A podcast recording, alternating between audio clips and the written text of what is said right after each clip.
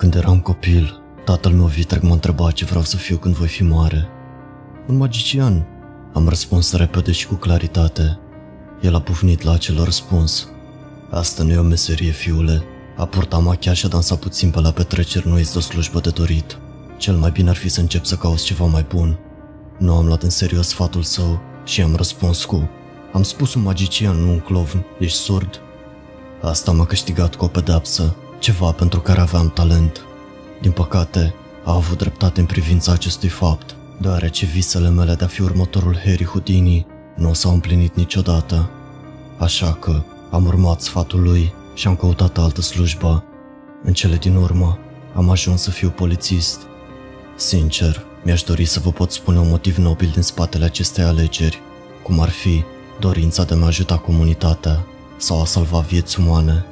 Dar, așa cum obișnuia mama să spună, numai diavolul plantează minciuni. Am petrecut șase ani patrulând în tura de noapte. Turele au fost împărțite în funcție de vechime, astfel am ajuns să lucrez orele nocturne. Nu m-a deranjat prea mult, cel puțin nu la momentul respectiv. Tura începea la 22.30 și se încheia la 7.15. Obișnuiam să monitorizez străzi goale. Singura companie era radioul și zgomotul enervant produs de semnalizarea mașinii. La fiecare oră, sau cam așa ceva, dispatcherul făcea o verificare prin stație pentru a ne ține treji. Drăguț din partea lor, dar nu era necesar. Nimic de mare învergură nu s-a întâmplat vreodată în orășelul Colby, cu atât mai puțin la ora 2.30 dimineața. Cu o populație de 5500 de locuitori, infracțiunile erau reduse și viața era destul de liniștită. Ocazional, aveau loc infracțiuni mărunte precum cele rutiere, tulburări domestice sau consumul de alcool de către minori. Într-un oraș cu puțin de oferit generației tinere, alcoolul era popular. Orășelul era pe cât de rural se putea, la jumătatea drumului către orice. Fără copaci înalți sau dealuri ondulate, doar o câmpie care săruta cerul albastru. Nu exista niciun loc ca acasă. La 2.45 dimineața, vocea blândă și robotică a dispatcherului a trimis prin radio un 21 3721 încălcarea proprietății private. Chiar înainte de a primi detaliile, aveam deja o bănuială unde mă voi îndrepta. Am intrat pe autostradă, am accelerat până la 120 și am menținut viteza, în timp ce luminile orașului au devenit puncte spectrale în retrovizoare. După 15 minute, silozurile morii de cereale Windsor erau inevitabil vizibile. Pe vremuri, structurile uriașe erau folosite pentru a stoca cereale, însă, într-o tragedie neprevăzută, un incendiu a acoperit întreaga unitate, ucigând patru lucrători în acest proces. Lăsat în ruină financiară, moara a fost închisă, dar nu tocmai abandonată. Scheletul său vechi și carbonizat îi aparținea încă proprietarului, Ralph Windsor, același bărbat care făcuse apelul de urgență în acea seară. Locul devenise, în mod natural, o atracție de explorat pentru turiști și un loc de petrecut pentru huligani, așa că, pentru Windsor, apelurile de încălcare a proprietății private erau o obișnuință. În ciuda relației sale nefericite cu locul, el nu a încetat niciodată să-și protejeze proprietatea distrusă. Am tras mașina pe poteca de pământ, care era înclinată spre intrarea cu gard. Silueta cocoșată a lui Ralph aștepta lângă camioneta lui. Era un bărbat solid, cu fața ciupită de riduri și un păr turtit care îi se sprijinea peste scalp. Sara bună, Ralph, l-am salutat, călcând pietrișul în drum spre el. Se strecoară copii din nou în piscină? M-a privit fără umor și a scos o altă țigară, un sunet nazal călăuzindu-i vocea. Altceva, cred. L-am urmat prin poartă și peste lotul părăsit. Silozurile stăteau în grupuri la 5 metri deasupra noastră. Adiacent acestora se aflau ruinele depozitului. Acoperișul s-a prăbușit în multe bucăți, iar jumătatea inferioară a clădirii a fost acoperită de natură. O adiere de vânt cu miros de rugină mi-a zgâriat nările. Incidentul a scos la iveală unele probleme de siguranță, precum și măsuri de evacuare slabe. Până în prezent, Windsor nu a fost niciodată pasionat de aceste detalii, nici măcar după interogatoriul din partea presei. În ciuda faptului că avea 83 de ani, avea totuși un mers tipic fermierilor. Au tăiat o gaură în gard. I-am auzit furișându-se prin zona subsolului. M-am gândit că sunt doar niște mici puștani veniți să-și piardă vremea, dar nu. Aceștia erau bărbați care zbierau și țipau lucruri pe care nu le-am auzit în viața mea, o grămadă de aiureli.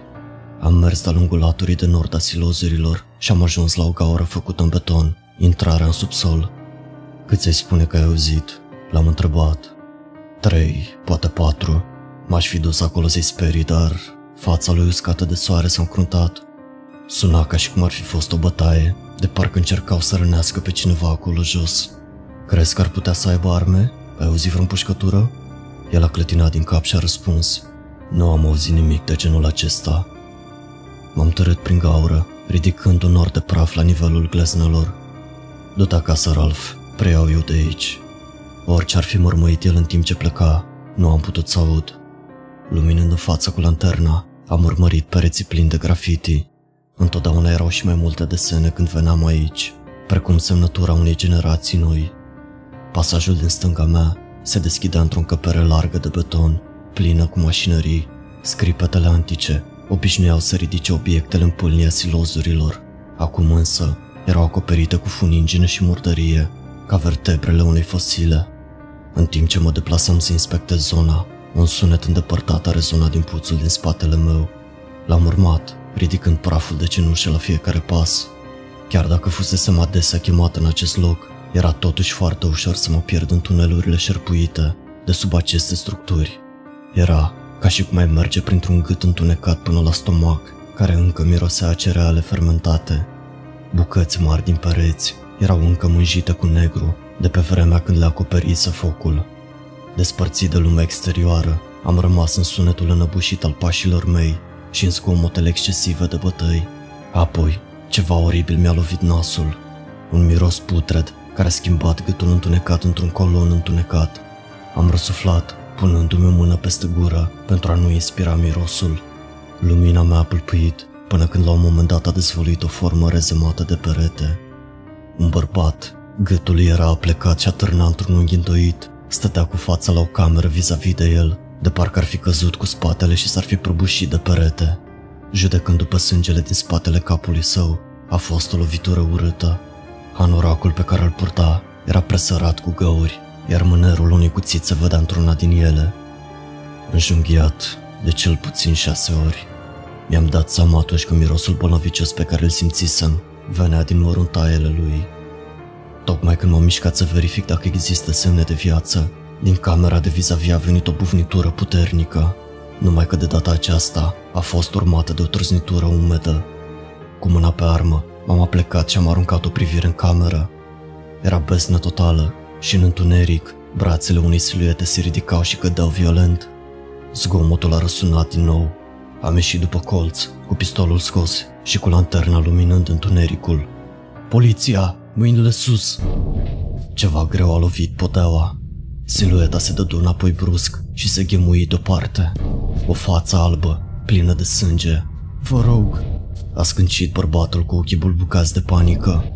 O bucată de bandă adezivă era întinsă în jurul uneia dintre încheieturile sale. I-am poruncit să se întindă pe pământ. El nu a protestat. Întins între noi era un alt bărbat, cu un șanț spuncios roșu, unde ar fi trebuit să fie fața lui. Bucăți de os, dinți și creier acopereau podeaua, iar lângă silueta sa deformată se afla arma crimei, o bucată consistentă de beton colorat. M-am uitat în altă parte, a trebuit să o fac. Nevoia de a vomita m-a apăsat în stomac, dar m-am abținut. Pentru situații ca aceasta, în momentele de haos brut, am fost antrenat să ne întărim nervii. Moartea face parte din meserie și chiar și în liniștitul oraș Colby, erai martor la toate înfățișările sale. Controlează situația, obișnuia să spună instructorul meu. Respira adânc, ascunde-le undeva unde doar un terapeut poate să le deschidă. Nu-mi pasă, fă-ți treaba. Am trecut pe lângă un cadavru și l-am încătușat pe bărbatul tremurând, recitându-i drepturile în timp ce percheziționam buzunarele. Înțelege aceste drepturi?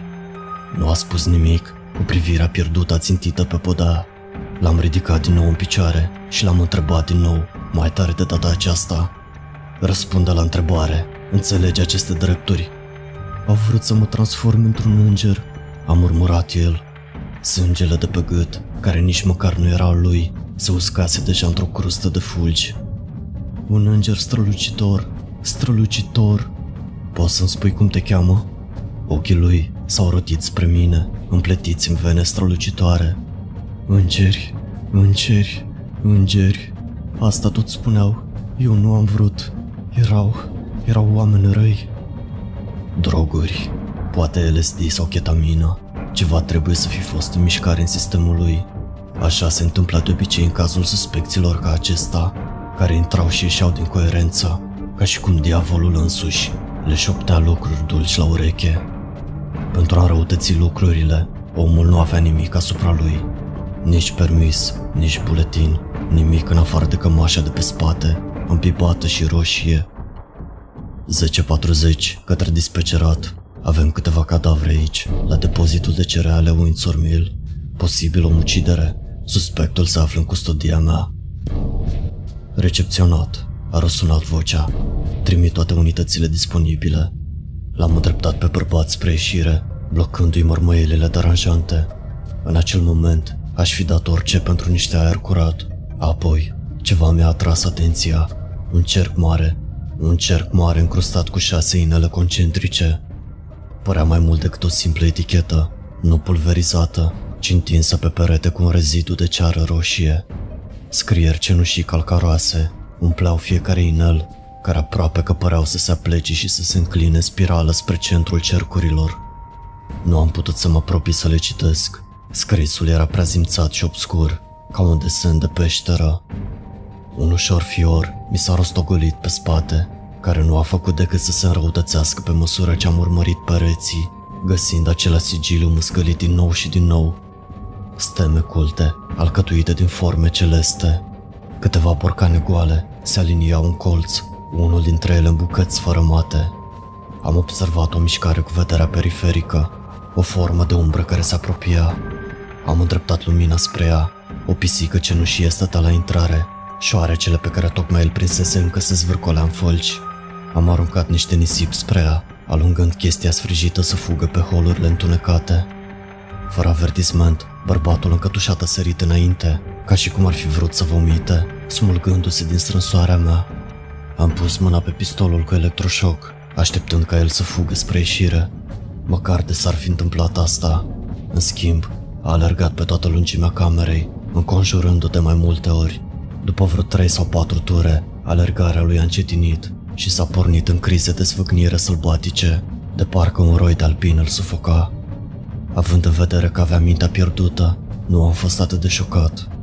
Atunci, în timp ce un țipăt oribil ieșea din gât, am observat în aer altceva decât sânge și rahat, ceva care ardea. Din hainele lui începuseră să se desprindă coloane de fum. Dintr-o dată, o dără de flăcări albastre s-a urcat pe picior și s-au extins pe părțile laterale. S-a întâmplat atât de repede, încât abia am avut timp să văd cum flăcările s-au aprins pe pieptul său. În câteva secunde a fost înghițit de ele.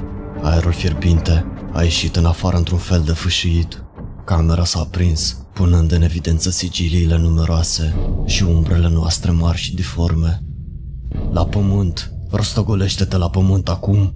Am strigat peste ecoul pătrunzător al agoniei sale. Cadrul lui Oso s-a prins, s-a zbătut prin cameră, până când s-a lovit de perete și s-a trântit de podea, zvârcolindu-se sălbatic. Înainte de a mă putea mișca pentru a stinge flăcările, acestea s-au transformat într-o mare flacără. Un cor de celule mureau în fața mea. Fumul uman a glazurat tavanul și a dat naștere la o sumedenie de mirosuri noi. Grăsime prăjită pe aragaz, cauciuc și cărbune ars. Apurii mi-au mânjit fața de sudoare și mi-au înțepenit interiorul gâtului. Flăcările ardeau, hrănindu-se cu aerul din jurul lui, iar sub ele, țipetele lui se transformaseră într-un șuierat gutural. Sunetul unei limbi care începea în sfârșit să sfârie. Aveam nevoie de un stingător, de o găleată cu apă, de o boltoacă de urină, orice. Luându-mi în considerare opțiunile, mi-am căutat pistolul și l-am desfăcut. În ritmul ăsta, ori lăsam pe bietul nenorocit să ardă, ori curmam suferința. Deja mă străduiam să disting forma umană. În mijlocul flăcărilor, Am țintit, mi-am ținut respirația și am apăsat pe trăgaci. Corpul lui a avut convulsii odată de la primul glonț și apoi a devenit moale după al doilea. Mi-am desprins ochii de la priveliște, realizând abia atunci cât de mult mă durea. Nu fusese niciun gaz, nici o substanță îmbibată peste hainele lui și niciun dispozitiv în buzunare. S-a întâmplat pur și simplu. Chiar așa. Aveam nevoie de aer, de o clipă pentru a-mi lăsa mințile să revină la locul lor. Apoi a început să se miște din nou. La început am crezut că trupul lui se încolăcea în el însuși, ca o hârtie carbonizată. No, bărbatul s-a rostogolit, s-a zbătut să stea în genunchi și apoi s-a ridicat din nou în picioare. Eram convins că fumul ajunsese în sfârșit la creierul meu și deliram. Bărbatul care arsese de viu, cel pe care îl împușcasem de două ori, stătea acum în picioare, drept ca un berbec, uitându-se la mine. Fața ei era crispată și negrită de o crustă de furie. Fulgi din propria lui piele carbonizată dansau în aer. Ochii lui, acum topiți, îi curgeau pe obraji în dâre groase. Ceea ce mai rămăsese din piele se desprindea ca ceara topită. Moale, lipicioasă, bucăți din oasele sale erau expuse și se rumeniseră în culori ruginii, dar, în ciuda trăsăturilor sale carbonizate, încă puteam distinge cel mai larg zâmbet pe fața lui. Capul înclinat, cu o privire satisfăcută, ca și cum ar fi fost fericit și inconștient de focul care îl digera. Un zâmbet nepotrivit pentru o persoană umană. Gânduri nebunești îmi treceau prin minte, repetând aceleași cuvinte. Un înger. Un înger luminos și strălucitor. Capul bărbatului s-a înclinat încovoiat încoace și încolo, ca și cum ar fi absorbit pentru prima dată încăperea. Nu, îmi retrag cuvintele. În acel moment, chipul încremenit și crunt al chestiei din fața mea aparținea altcuiva. Mă privea cumva prin pelicula fragilă care îi umplea orbitele goale, o privire de conștientizare. Nu a fost un accident ciudat, nu a fost un truc al luminii, ci o tranziție. Am putut auzi vocea fără trup a unui narator descriind scena. Priviți cu atenție cum trece de la o etapă a ciclului său de viață la alta, o metamorfoză frumoasă. Da, asta era, o nouă viață, un zeu adormit, în sfârșit, capabil să se miște. Nu am simțit să se fi descărcat arma, dar știam că am apăsat pe trăgaș de trei ori, poate chiar de mai multe. Flacările s-au clătinat în timp ce chestia s-a legănat înapoi, cu câteva găuri noi acum în piept. Cu toate acestea, nu a renunțat la zâmbetul acela jovial. Din spate, cătușele au pocnit în timp ce lanțul s-a desprins cu ușurință. Undeva, în gândurile mele, a răsunat un țipăt subțire. Mă așteptam la o reacție la ceea ce făcusem, poate chiar la consecințe. În schimb, chestia s-a întors cu spatele la mine și și-a îndreptat atenția asupra celui mai mare dintre sigiliile din spatele camerei. Încă amețită, aș șchiopătat spre sigiliu. Din cadrul său au căzut bulgări negri dezintegrați, care fuseseră cândva haine. Când a ajuns la cerc, nu am putut decât să privesc cum practic a căzut în el. A devenit moale și a început să se destrame. Strat cu strat, corpul său s-a fărămat și și-a pierdut structura în fragmente precum pudra. La picioarele sale s-a format o grămadă mare de praf de cărbune, în movile de nisip negru. Pe măsură ce tot mai mult din forma sa se prăbușea, flacările s-au slăbit și au continuat să se ofilească până când au dispărut. Încă o dată, încăperea a revenit la întuneric. O voce a răsunat prin radio și m-a făcut să tresar din starea de șoc. Mi-am îndreptat lumina asupra sigiliului, căldura încă radia pe el, iar pe cicatricea din centrul său se afla silueta vagă unui bărbat, lăsată în urmă ca o umbră atomică. Pe 6 mai 2020, în jurul orei 2, o furgonetă de marfă gri a oprit pe marginea drumului și a parcat la capătul nordic al liftului de cereale Windsor Mill. Conform înregistrărilor camerelor de luat vederi, doi bărbați au părăsit vehiculul, au deschis ușa din spate și au scos un al treilea bărbat neidentificat, care părea legat prin anumite mijloace. Aceștia au continuat să-și croiască drum prin gard și să intre în incintă. Ambii indivizi au fost identificați ulterior ca frații Peter și Elliot Masley. După sosirea lor, în jurul orei 2.45, eu, ofițerul Tucker, Am fost trimis la fața locului cu privire la această tulburare.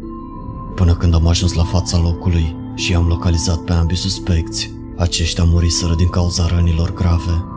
Unul din cauza multor lovituri de cuțit, iar celălalt din cauza craniului zdrobit de o placă de beton.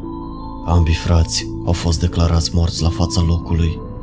Mai multe simboluri erau pictate în jurul camerei, semnificând niște practici ceremoniale necunoscute. Se poate deduce că cel de-al treilea bărbat s-a eliberat din legăturile sale și i-a ucis pe ambii frați.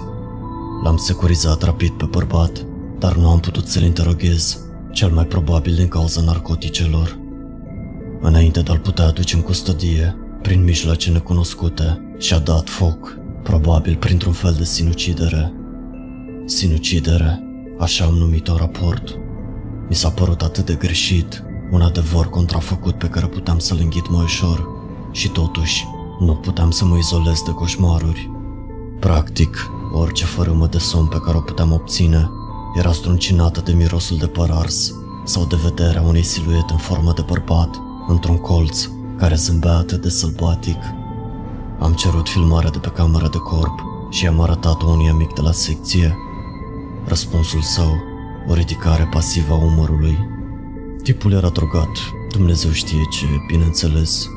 Nu-și simțea nervii topindu-se. În acel moment probabil că se gândea ce năbușeală e aici. Este o nebunie ce le pot face drogurile oamenilor, aproape că le dau puteri supraumene sau ceva de genul acesta. L-am privit iritat, iar face și să ia foc. El a râs, eu nu am râs. Am încercat să mă conving că avea dreptate. Chiar am încercat, dar n-a fost de niciun folos. Undeva, în toate astea, era o gaură care se adâncea tot mai mult. Pe măsură ce depuneam cererea de transfer, paranoia mea nu făcea decât să se înrăutățească. Mă temeam că ceea ce se afla în acel om, poate ceva din aer, se strecurase și în mine, fermentând și așteptând să se aprindă un înger luminos și strălucitor. Inevitabil, va trebui să mă întorc în acel loc, dacă se va mai întâmpla o altă încălcare a proprietății și sunt sigur că va mai fi. De fiecare dată când acest gând revenea, lumea din jurul meu devenea doar mai cenușie. Identitatea bărbatului rapid încă era căutată, așa că m-am interesat de cea a fraților, Peter și Elliot. Nu am avut noroc, ambele lor dosare erau curate. Cei doi veniseră la Colby, dintr-un orășel de lângă Colorado. Am verificat istoricul orașului, căutând incendii de case, crime oculte sau calamități care i-au lovit pe locuitori. Ce pot să spun? Eram disperat. Căutările mele m-au condus la o biserică abandonată, incendiată, care se afla la periferia comunității. Oricât de minuscul ar fi fost, o pistă era o pistă. Sincer, nu credeam că voi găsi ceva întâmplăria veche, putredă și împodaua spartă.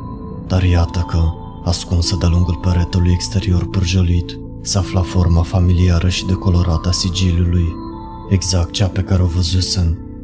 Era greu de spus, dar părea aproape ca și cum o mână murdară fusese trecută peste el. În legătură cu semnificația simbolului, am reușit să găsesc pe internet pe cineva care a transcris unul dintre inelele sigilului, folosind un vechi sistem alfabetic maghiar. Eliberat din lesă, nu știu cât de departe voi ajunge în toate astea și, sincer, sunt îngrozit să continui. Ce au însemnat toate astea? Oare erau și alții care le făceau asta oamenilor? Se întâmpla acum, într-un alt loc uitat și ars? În ciuda tuturor întrebărilor mele, un lucru era sigur pentru mine. În holurile întunecate din Windsor Mill, chiar și îngerii ard. Se pregătea să fie o noapte lungă. Localul era plin până la refuz de clienți însetați, iar barmanul nostru nu era nicăieri la vedere. Nu aveam să aflu decât câteva ore mai târziu, dar își dăduse demisia din senin, lăsându-mă pe mine să mă descurc singur. Intrarea în barul nostru era ascunsă, în interiorul unei alei zidite, marcată cu un felinar strâmb. Dincolo de fațada de stejar și vitralii, interiorul emana caracter de modă veche. Un șemineu occidental, dotat cu pugnitori din fier forjat, taburete de lemn șubrede, Zeci de ulcioare de apă cu whisky triplu X atârnate de tavan și bunuri din lumea veche expuse pe pereții tapetați cu rafturi întunecate, fundalul perfect al vestului vechi pentru turiști. Așa decurg toate anotimpurile în Valley, Colorado.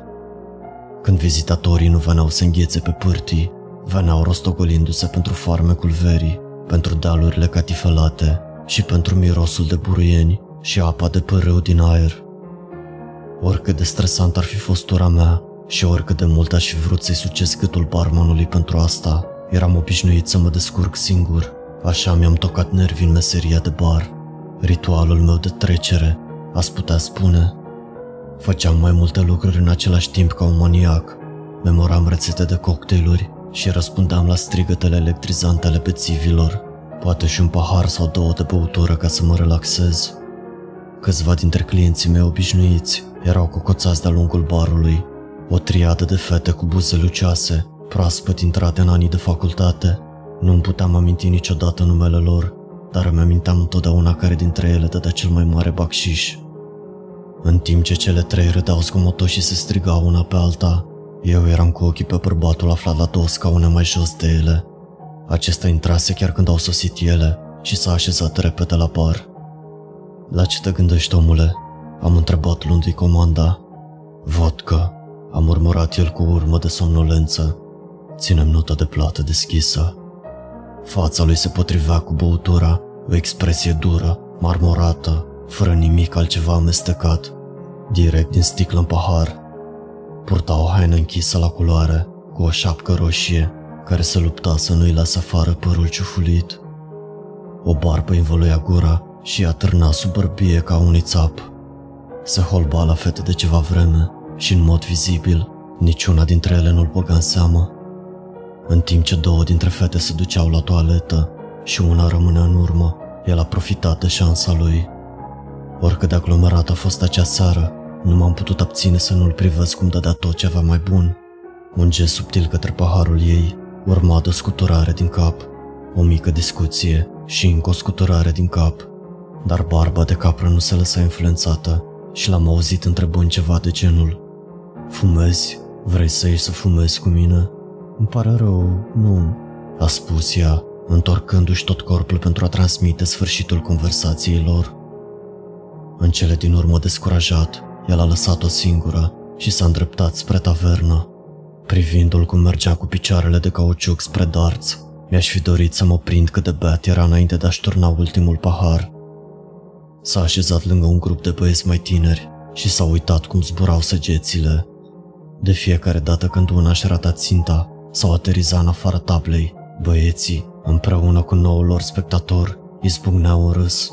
S-a plecat pe spate, necăjind scaunul aflat pe ultimele două picioare și a chicotit cu voce tare. Ceilalți se uitau cu curiozitate și supărare, până când până și melodiile tonomatului au trecut pe locul doi în fața râsului de cal. Grupul de băieți nu părea să se supere, ba chiar l-au salutat, unul dintre ei bătându-l cu entuziasm cu palma, dar în cele din urmă, hărmălaia odioasă și-a epuizat binevenirea, iar grupul s-a îndreptat în altă parte. Barbă de capră i-a urmat și l-a întrebat ceva pe unul dintre băieți, cel care a inițiat bătaia cu palma. Judecând după cum își bătea degetele în formă de V pe buze, părea a fi o altă cerere de a ieși afară să fumeze. Băiatul a clătinat din cap, negând oferta. Lovindu-se de refuz de două ori, bărbatul s-a împiedicat până la bar și și-a recăpătat locul. Cocoșat, ca un meditator, părea neliniștit, cu mâinile strânse și degetele tremurând. Destul de curând, și-a ridicat gâtul spre mine și a strigat Hei, încă un pahar sec, amice!" Îmi pare rău, omule," i-am răspuns aducându-i un pahar cu apă. O să te rog să iei mai încet în seara asta." S-a uitat la apă și apoi a clipit la mine. Ce? Trădarea i-a traversat chipul fleșcăit de parcă aș fi scuipat pe o rudă de lungă durată. Am avut o singură șansă, amice, nici măcar nu m-am îmbătat încă. Acum toarnă-mi altul. Niciunui bețiv nu-i plăcea să fie refuzat, dar astfel de lucruri erau necesare în lumea babysitting-ului pentru adulți. Am negat din cap. Îmi pare rău, trebuie să te trezești puțin. Nici măcar nu sunt bat. M-a provocat din nou și la nicio secundă după aceea a trântit ambele palme pe masă. Acum i-am comanda. A apucat paharul și m-a stropit cu apa pe care eu turnasem. Am făcut semn să vină bodyguardul nostru, care s-a îndreptat imediat spre el. Ticălosule, a strigat, înfigându-și călcâiele în podea. Banii mei sunt bune aici, banii mei nenorociți sunt bune aici. Pe măsură ce a fost târât afară și țipetele lui s-au risipit, spectatorii s-au întors la băuturile și conversațiile lor. Am șters apa cât de bine am putut și m-am întors la muncă. Nu era prima dată când eram stropit de un client furios și cel mai probabil nu va fi nici ultima. La 10 minute după ultimul apel, am încetat să mai servim băuturi. La 30 de minute după aceea, am golit barul și am închis magazinul. Am numărat banii pentru a mă asigura că nota de plată a fost corectă și am verificat superficial locul pentru a vedea dacă mai sunt rătăcitori în boaie sau în cabine. Ultimul lucru de care aveam nevoie era ca un bețivan să se trezească în propria mea fabrică Wonka alcoolică. Aerul de noapte avea întotdeauna un gust mai plăcut după o tură lungă, mai ales dacă nu existau reziduri de vomă pe trotuar sau de țigări în aer. Am făcut scurta plimbare până la mașina mea, parcată în locul rezervat barmanilor de serviciu. Jumătate din parcare era învăluită de lumina fluorescentă a unui felinar, în timp ce cealaltă jumătate era acoperită de întunericul de la 4 dimineața. În timp ce scoteam cheile din buzunar și deschideam portiera, un inel de oțel înghețat m-a apăsat pe ceafă. No, a răsuflat o voce din spatele meu, în timp ce eu am încercat reactiv să mă îndepărtez de ea. De la fereastră am putut distinge reflexia portocalie a unui bărbat cu o armă și o barbă stufoasă. Bine, bine, am spus încet, cu mâinile ridicate jalnic în fața mea. Ia ușor, o să-ți dau tot ce vrei. Taci din gura, barba de capra mărâit, înfigându-și botul mai adânc în coada gâtului meu. Treci în mașină. Am făcut cum mi s-a spus și am apucat volanul. S-a învârtit până la ușa pasagerului. A constatat că era încuiată și a bătut cu pistolul în geam. Sigur, aș fi putut să-mi fi cheile în contact și să bag mașina în marșarier în mod strident, dar cele câteva secunde pentru a face asta mi s-au părut mult mai lente decât un glonț care să spargă mai întâi prin geam și apoi prin craniul meu. A deschis portiera și s-a așezat, cu botul armei de foc încă îndreptat spre mine. Pornește mașina. Motorul a început să bârie. Bine, a rânjit el. Lumina de afară aruncând o privire grotesc de clară asupra porilor lui transpirați. Ceva îngrozitor persista în respirația lui, moscură de dinte stricat. Acum condu. Gravitatea situației m-a lovit odată. O explozie de frică care mi-a șters tot restul din sistem. Îmi tremurau măruntaiele de parcă temperatura tocmai se prăbușise. Mi-am privit ochii în oglinda retrovizoare. Ceea ce am văzut a fost frică și disperare nediluată. Te rog, îmi pare rău pentru tot ce s-a întâmplat. Chiar îmi pare rău, omule. Ia mașina, ia ta, nu voi. Mâna care ținea pistolul a trântit bordul. Conduci, a strigat el într-un urlet aproape deznătăjduit. Am lăsat schimbătorul de viteză în marșarier, în timp ce spatele mașinii s-a întors și s-a îndreptat cu fața spre drum. Am împins un marșarier. Mergi spre vest pe autostradă, a spus bărbatul pocnind în centura de siguranță și a făcut un gest pentru mine. Ce ironie a sorții! Am urmat șoseaua întunecată și am alunecat pe rampa L70, îndreptându-ne spre întunericul sumbru al autostrăzii spre vest. Am condus în tăcere vreme, în timp ce panica strânsă din pieptul meu se transformase într-o furie fierbinte. Toate astea pentru o băutură nenorocită? Mai avusesem de-a face cu beții furioși. La naiba, credeam că am avut de-a face cu cei mai răi dintre ei, dar nu am văzut niciodată așa ceva. Tipul ăsta era la un nivel cu totul nou. Era nebun de legat. Am scăpat o privire spre el. Ochii lui erau întorși vag spre drum. Am urât totul la el. Forma lui în profil, mirosurile îngrozitoare care se simțeau în urma lui, respirația lui de bădăran prin mustața aia. Unde mergeam? Ce urma să se întâmple când am fi ajuns acolo? Oriunde ar fi fost, nu mai aveam timp. Lovește bariera, m-am gândit, și apucă pistolul când îi va cădea din mână. Lovește frâna. Am fost tentat. Chiar am început numărătoarea inversă în capul meu, să mă bate pe șosea și să mă apuc orbește de el în haos. Am privit cu atenție acul portocaliu al vitezometrului, care flutura peste 130 de km pe oră. O idee proastă. Asta nu avea să devină o scenă dintr-un film de acțiune pentru eroul nevătămat. Era vorba de viața reală și în viața reală corpurile ezită, degetele apasă pe trăgaci și ambele persoane mor într-un accident de mașină incendiar. Unde mă duci? Am întrebat în cele din urmă, rupând tăcerea.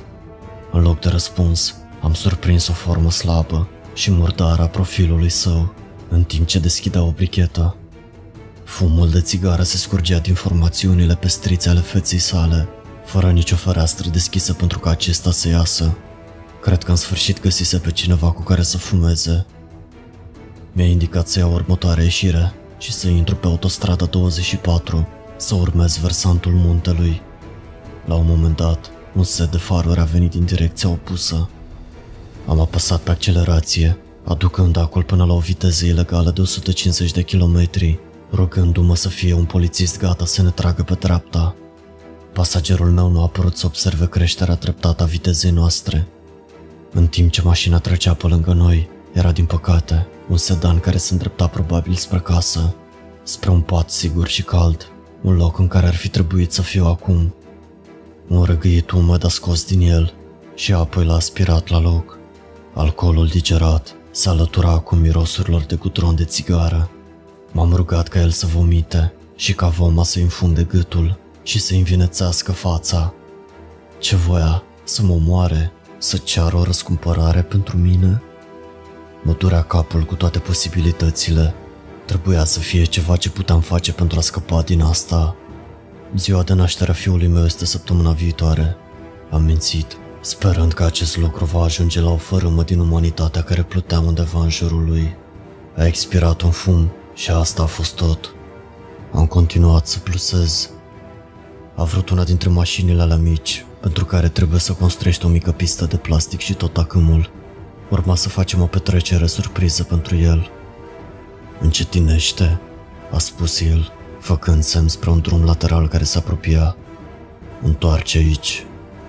Pe măsură ce drumul a devenit un flanc în formă de C, de-a lungul muntelui, virajul a apărut practic de nicăieri. În fața noastră, o poartă mare de metal, menită să blocheze drumul, fusese lăsată larg deschisă. Cineva lua sub pereche de clești de tăiat șuruburi și lacăte, atârnând o parte a acesteia, un semn pe care scria cu litere îngroșate. Cei care încalcă legea vor fi urmăriți penal. Drumul se întorcea într-o potecă mărcinită de plop și devenea mult mai grunjos și mai puțin îngrijit. Resturi de pietre stâncoase au scârțit sub anvelope, iar o creangă rătăcită a pocnit ca un os de femur. Am manevrat în jurul câtorva pietre mari care își croiseră drum de-a lungul pistei. Case îmbrăcate în șindrilă deformată și verande de cripte și căzute se formau în întunericul din jurul nostru. Pereților fie se prăbușiseră în întregime, fie erau acoperiți cu grafite elaborate. Casele erau tărăpănate, abandonate. Vechiul cartier era așezat în rânduri asemănătoare, cu terase de-a lungul versantului muntelui, lăsat acum să se prăbușească de-a lungul pandei sale. Un oraș fantomă, unul dintre multele care împânzeau terenul din Colorado. Cunoști locul ăsta? A întrebat barbă de capră, inspectând el însuși casele părăsite. Îți dau un indiciu. Bumul argintului din 1800, cândva în centrul mort al tuturor producțiilor minere de zinc și plumb, cel puțin pe atunci. Nu eram interesat să-i răspund, iar ca răspuns la tăcerea mea, el a scuturat din capul său aspru. Gilmon, haide mice, nu cunoști istoria propriului tău stat. Schimbarea bruscă a tonului său m-a iritat foarte tare, de parcă această răpire devenise o ieșire amicală împreună. Du-te dracului, au mărit gândurile mele. Fără să-i se ceară voie, barbă de capră continuat. În 1899, jumătate din orașul miner a fost distrus. Școala, hotelul cu măști de fier. Poc și-a flexat degetele. Toate astea s-au pierdut în incendiu. De ce îmi spui asta? Ochii lui Beți m-au găsit din nou. Știi ce au făcut locuitorii orașului? s-au adunat și au reconstruit ceea ce s-a pierdut. L-au făcut mai bun, o tragedie transformată într-o comuniune. Înțelegi ce vreau să spun? Nu am răspuns. Incendiile din pădure, astea sunt tragedii, nu? Greșit. Ele curăță litiera moartă, fac loc pentru noi generații de creștere, care prosperă în cenușă. De asta avem nevoie, știi? De asta are nevoie lumea asta rece și nenorocită. Acum urmea mai mult pentru el însuși decât pentru mine. Bărbați, femei, toată lumea de acolo se roagă la un Dumnezeu îndepărtat, plângând ca îngerii să zboare și să ne salveze. Dar el nu mai are îngeri pe care să-i trimită, așa că trebuie să rămânem. Noi trebuie să-i facem. Privirea ei s-a schimbat, un zâmbet a plecat formându-se în scrupulozitate. Mulțumesc, aproape ca plâns. Îți mulțumesc că m-ai făcut să te leg pe tine. Cu adevărat, amețeala bruscă din vocea lui a fost cea care m-a speriat cel mai mult, ca și cu motivul pentru care băuse până la moarte în seara asta fusese în sfârșit rezolvat.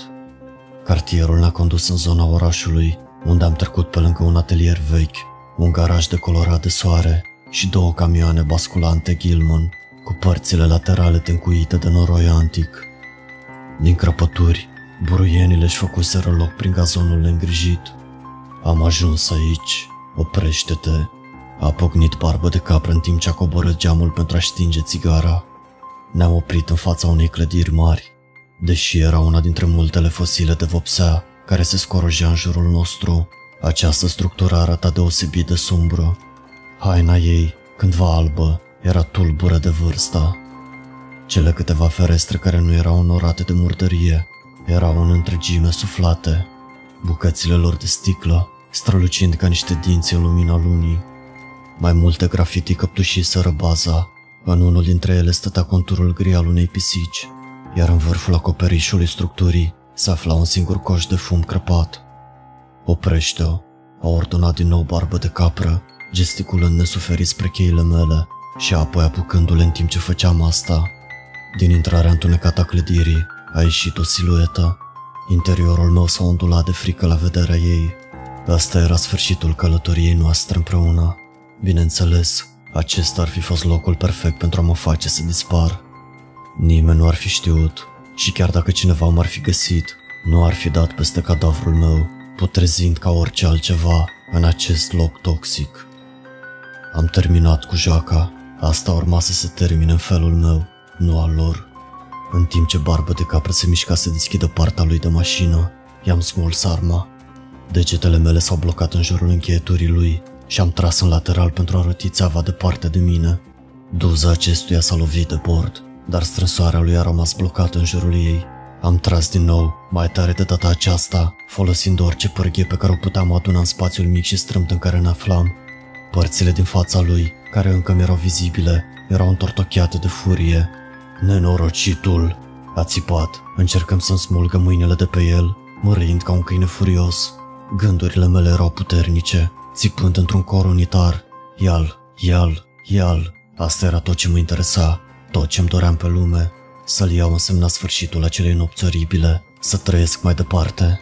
Am tras cu disperare de degetele lui murdare, simțind că încep să se rupă din strânsoarea lor. Ca de nicăieri, un pum mi-a lovit fața. Presiunea mi-a umplut interiorul obrazului și m-a făcut să mă strâng. Mâna lui liber a lovit din nou, chiar mai tare de data asta. Capul meu s-a lăsat pe spate, dar mâinile mele nu au făcut decât să se strângă mai tare. Apoi s-a auzit un zgomot în spatele meu și o pereche de mâini m-au smuls de pe scaunul șoferului. Partea de jos a picioarelor mele a zgâriat dureros pe pietriș și înainte ca totul să se oprească din învârtit, am fost imobilizat pe burtă. Un genunchi lat mi-a scăpat între umeri. Ceva s-a înfășurat în jurul încheieturilor mele și apoi l-a strâns puternic. Legături de plastic. Am auzit ușa pasagerului închizându-se, în timp ce barbă de capră se grăbea să se alăture tipului care mă ținea. I-am scuipat, i-am înjurat, simțind bucățele ascuțite de pietriși care mi se înfigeau în obraz. E un scandalagiu, a râs barbă de capră. Mă dureau dinții, iar sângele se repezea în obrazul meu stâng, probabil umflându-se ca un balon. Fără avertisment, cei doi bărbați m-au tras în genunchi, mi-au îndesat ceva în gură și mi-au lipit o bandă adezivă pe buze. Asta o să-i pună botniță. A chicotit barbă de capră, mândru de el. Bărbatul care tocmai își băgase degetele în gura mea a dat din cap. Era mult mai înalt, cu o bărbie înghețată și zbârcită și cu un nas încovoiat permanent într-o parte. Ascultă, a vorbit cu vocea aceea calmă. Dacă vei continua să faci probleme, va trebui să iau ăsta. A ridicat un cuțit și l-a apăsat în zona inghinală și să-ți desfac fermoarul sacului. Deci, poartă-te frumos, da? Am încetat să mă mai zbat la vederea lui. Ceea ce tocmai îmi băgaseră în gură s-a rostogolit de-a lungul limbii mele. Se simțea ca o pastilă, un fel de drog, poate. În niciun caz nu aveam de gând să o înghit, dar asta nu avea să împiedice să se dizolve oricum. Trebuie să ne grăbim, am urmărit barbă de capră, la care nasul încovoiat a dat din cap și m-au condus în clădirea mizerabilă. Înăuntru, m-au condus pe un coridor scurt și înghesuit. Aerul pe care trebuia să-l forțez să intre și să iasă pe nări era viciat și febril de gros.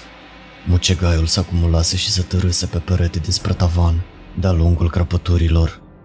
Interiorul camerei în care am intrat semăna cu un fel de atelier, luminat oarecum de o lanternă sprijinită pe masă. În raza acesteia, altcineva se afla cu spatele la noi, o siluetă cocoșată, cu o cheie venoasă și o haină de piele crudă care i-a târnat de pe trupul zvelt. Își muia degetele în ceea ce părea a fi un borcan și îl întindea în tușe ovale pe perete, fredonând un imn în timp ce făcea asta. De-a lungul flancului stâng al peretelui erau înghesuite grămezi de echipamente medicale uzate, date la o parte și lăsate într-o grămadă prăfuită. Hârtii și negative de la o radiografie erau împrăștiate pe podea. Acesta era un spital, sau cel puțin ceva asemănător cu unul. În spatele mormanului de echipamente murdare, o femeie era cocoțată pe perete. Ochii ei întunecați se uitau din banda adezivă, cu obrajii încremeniți de fartul de ochi și cu fața lăsată de greutatea disperării. Când privirile noastre s-au întâlnit, niciunul nu a găsit alinare în celălalt. Am simțit nevoia de a căsca, în timp ce ce aveam în gură se topea într-o glazură amară. Avea un gust oribil. Suntem gata? A întrebat barbă de capră din spatele meu. Cu pistolul s-au apăsat ferm în coloana mea vertebrală. Aproape, a răspuns la bănogul, întorcându-și fața ascuțită spre noi. Înainte de a se întoarce la lucrul pe care îl crea, ochii lui mari păstrau în spatele lor o intensitate feroce. Nasul încovoiat i s-a alăturat, apucând un borcan al său și dând același model încercuit pe următoarea jumătate de cameră. Zeci erau pe pereți, cercuri mari, roșii, umplute cu șase inele interioare. Mesaje cenușii și calcaroase fusese rămuscălite în ele. Nu erau deloc cuvinte, ci straturi peste straturi de bolboroseală, toate întorcându-se spre centrul sferei. Păreau a fi sigilii, ca cele pe care le-ai putea găsi într-un cult. Asta explică limbajul nebunesc al lui Barbă de Capră. Dar ce era asta de fapt? Răpitorii noștri nu mi s-au părut a fi sectanți cu robe și fețe ascunse cu cagule. Erau mai degrabă gașcă de neisprăviți care își arătau jucăriile. Am uitat la femeie, ochii erau plecați în altă parte, legănându-se și clătinându-se prin cameră. Sunete năbușite băziau în spatele unei benzi adezive. Luase ceva, probabil același lucru pe care mi-l dăduseră și mie cu forța, ca să ne țin în botniță. În regulă, slăbănocul a vorbit cu entuziasm, bătând din palmele împroșcate. Cu cine începem? Cu ea, a vorbit nasul încovoiat, arătând spre fata care continua să se balanceze și să se clatine în colțul ei. Slăbonogul s-a uitat la femeie, apoi a clipit înapoi la el cu iritare. Ce faci? Unde sunt legăturile ei? Nasul încovoiat l-a luat în derâdere. E drogată ca meu. Nici măcar nu ar observa o muscă pe fața ei acum. Nu asta e ideea, a răbufnit slăbănogul. Vrei să se termine ca în cazul Mosley? Gândește-te. Meditând la asta, nasul încovoiat și-a fixat cablurile peste încheieturile mâinilor și a smuls-o de la pământ, picioarele ei goale târându-se pe podea. Când a fost așezat în centrul camerei, ea s-a sprijinit capricios pe spate, opunând o rezistență nu mai mare decât aceea unei păpuși gonflabile. I-a smuls banda adezivă de la gură, înainte de a o lăsa acolo. O pauză a căzut peste cameră, apoi bărbații au început să cânte la unison. Se umflau din gâturile lor, trăgând aer în piept și împletindu-se într-un bariton jos prelungit. În acustica slabă încăperii, Vocile lor ricoșau în pereții pătați, câștigând mai mult volum cu o devoțiune inconfundabilă și puternică. Între vocile lor, slăbănocul a vorbit, încordându-și plămâni într-un limbaj de gât de mormânt. Începusem să mă simt slăbit și înțepenit peste tot. Mintea mea se concentra asupra respirației, aspirând în jurul meu apuri îngrozitor de mirosuri corporale și de putrefacție. În timp ce inima îmi bătea frenetic, am încercat să mă concentrez asupra ritmului ei. Am încercat să ignor sunetele corzilor vocale vibrând, care îmi răsunau în urechi. Am forțat o înghițitură și am respirat. Drogul nu putea să mă afecteze acum, nu-i așa? Atât de repede? Pereții din jurul nostru nu mai păreau pereți, ci plăci masive de pânză acoperite cu cercuri de ceară, o artă îngrozitoare. Vocile s-au înălțat, auzindu-se și mai tare. Mușchii picioarelor mele s-au strâns între ei, apoi s-au relaxat ca și cum ar fi fost rulate și întinse de o mașină. Am vrut să mă așez, să mă așez și să respir, dar când am început să mă las în jos, barbă de capră m-a ridicat din nou cu forța. Uitasem că era acolo.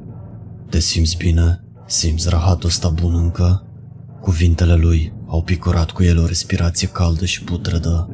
Orice sentiment care îmi ținea gândurile la oaltă se slăbea. Voiam să mă străcor într-una dintre crăpăturile din jurul nostru, să dorm și să fac lumea rea să dispară. Pereții au început să se miște, bufăind înăuntru și în afară în tandem, perfect cu pieptul meu gâfâind. În afară, înăuntru, în afară, înăuntru, până și sigiliile se mișcau, tremurându-și trupurile de ceară. În corul întunecat, în interiorul lor, figurile calcaroase dansau și se mișcau cu atâta viață, încât aproape credeam că fiecare dintre ele avea propriul puls. Atunci am văzut focul. A răzbătut peste ea, începând ca o undă albăstruie, care s-a transformat rapid într-un roșu strălucitor și sălbatic. Chiar și în timp ce explozia de căldură se rostogolea pe fața mea, nu credeam că este reală. Bărbații nu aprinseseră sau nu o stropiseră cu nimic și nici măcar nu aprinseseră un chibrit. O halucinație, asta e. Am halucinații, a implorat mintea mea, încercând să se agațe de ultimele fibre ale acelui ham, dar sunetul țipătului ei era ceea ce o făcea reală. Se zbătea și se zbătea sub flăcări, strigând după oricare dintre noi să o ajute. Fumul mi-a pătruns în nări și mi-a iritat spatele gâtului. Am vomitat în banda adezivă și am încercat să mă depărtez, doar pentru a nu fi forțat să mă întorc spre ea. Privește, a șuierat barbă de capră, oprindu-se din cântecele sale doar pentru a-mi șopti la ureche. Privește cum strălucește îngerul. Îi simțeam mirosul părului ei arzând, pielea ei prăjindu-se. Chipuri au apărut în jurul ei, formându-se odată cu flacăra și apoi, în aceeași clipă, s-au ondulat în ceața densă. A țipat până când gâtul i s-a despicat și ecourile ei au căzut într-un urlet uscat, fără suflare. Funiile care îi legau mâinile se rupseseră în cele din urmă și le eliberase pentru a se agita neputincioase. În tot acest timp, cântecele stridente continuau, alimentând infernul în timp ce scuipau mai multe bucăți din ea. Cântau, aclamau și în timp ce umbrele lor pulsau în sus și în jos pe pereți, puteam jura că și acelea se schimbau. Forme uleioase, cu trupuri contorsionate și întinse chinuitor în lucruri nici pe departe umane. Slăbănogul stătea cel mai aproape de femeia în flăcări, cu ambele mâini ridicate cu bucurie sadică asupra focului lor viu. Doar un alt om în afara acestor ziduri, dar aici, în lumina focului, arăta ca un diavol. Psihopați, monștri. M-am luptat cu strânsoarea lui barbă de capră, smucindu-mi capul înapoi pentru a sparge nasul, lovindu-mă cu picioarele înapoi spre genunchii lui. Nu mai puteam înghiți nimic. Ceva contendent m-a lovit în ceafă. M-am prăbușit în genunchi. Chiar și amețit de droguri, electricitatea statică care mi se răspundea în jurul craniului mi-a spus că tocmai fusesem lovit cu pistolul. Ultimele strigăte încordate s-au strecurat în cele din urmă din gâtul femeii, care a cedat într-o tăcere crepitantă. Am crezut că a dispărut în sfârșit. M-am rugat chiar pentru asta.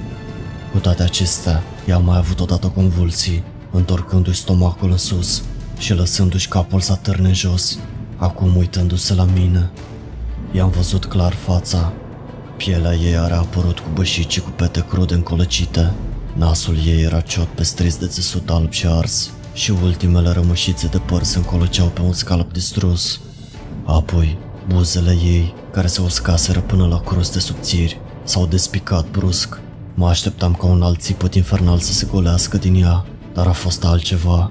Un râs deformat, posibil doar cu un gât plin de cărbune. Un râs isteric, într-o grimasă cu susul în jos.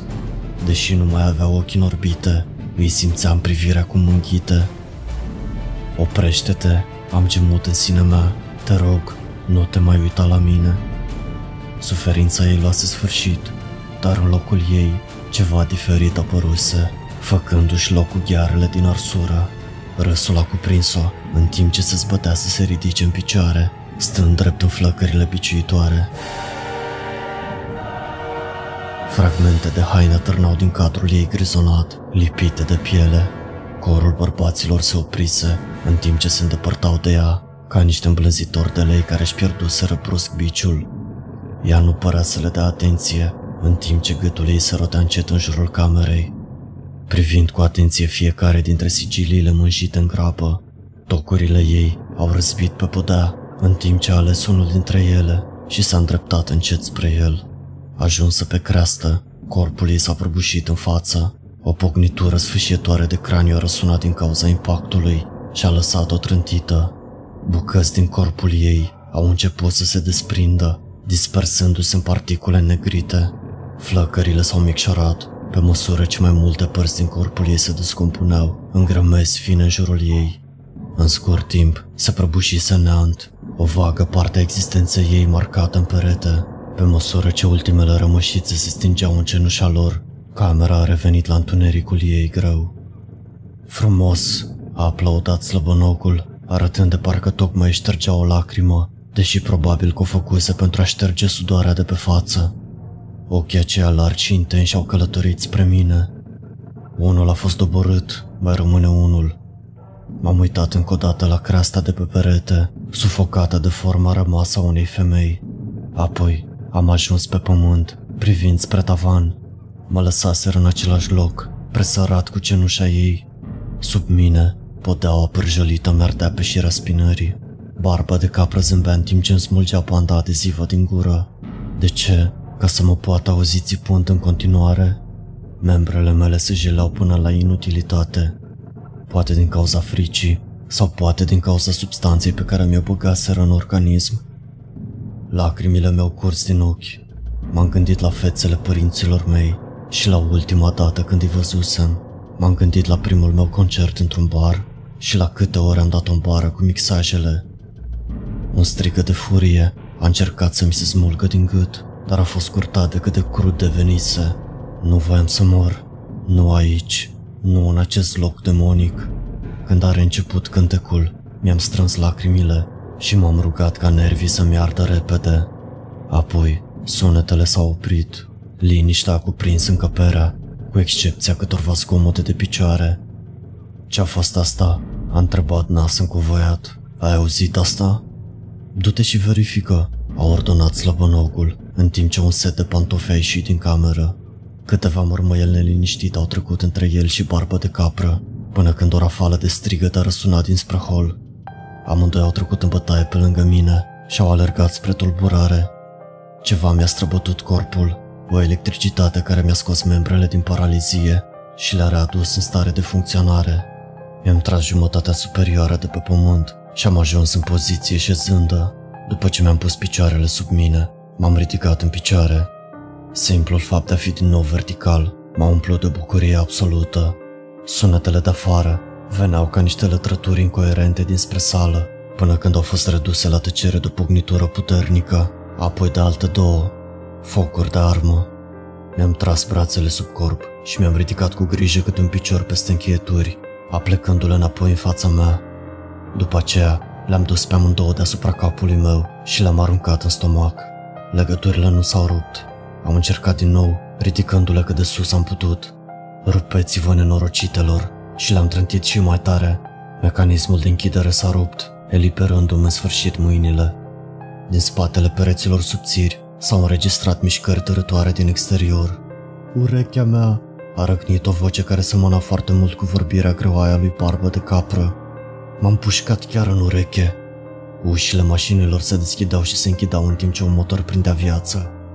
Au plecat în viteză, retrăgându-se de ceva. În timp ce mă răsuceam spre ieșire, un bărbat stătea acum acolo, cu arma dreptată spre mine. Nu te apropia, am strigat către el. Stai naibii departe de mine. Liniștește-te, nu sunt unul dintre ei, a spus bărbatul coborându-și arma. O față cu totul nouă.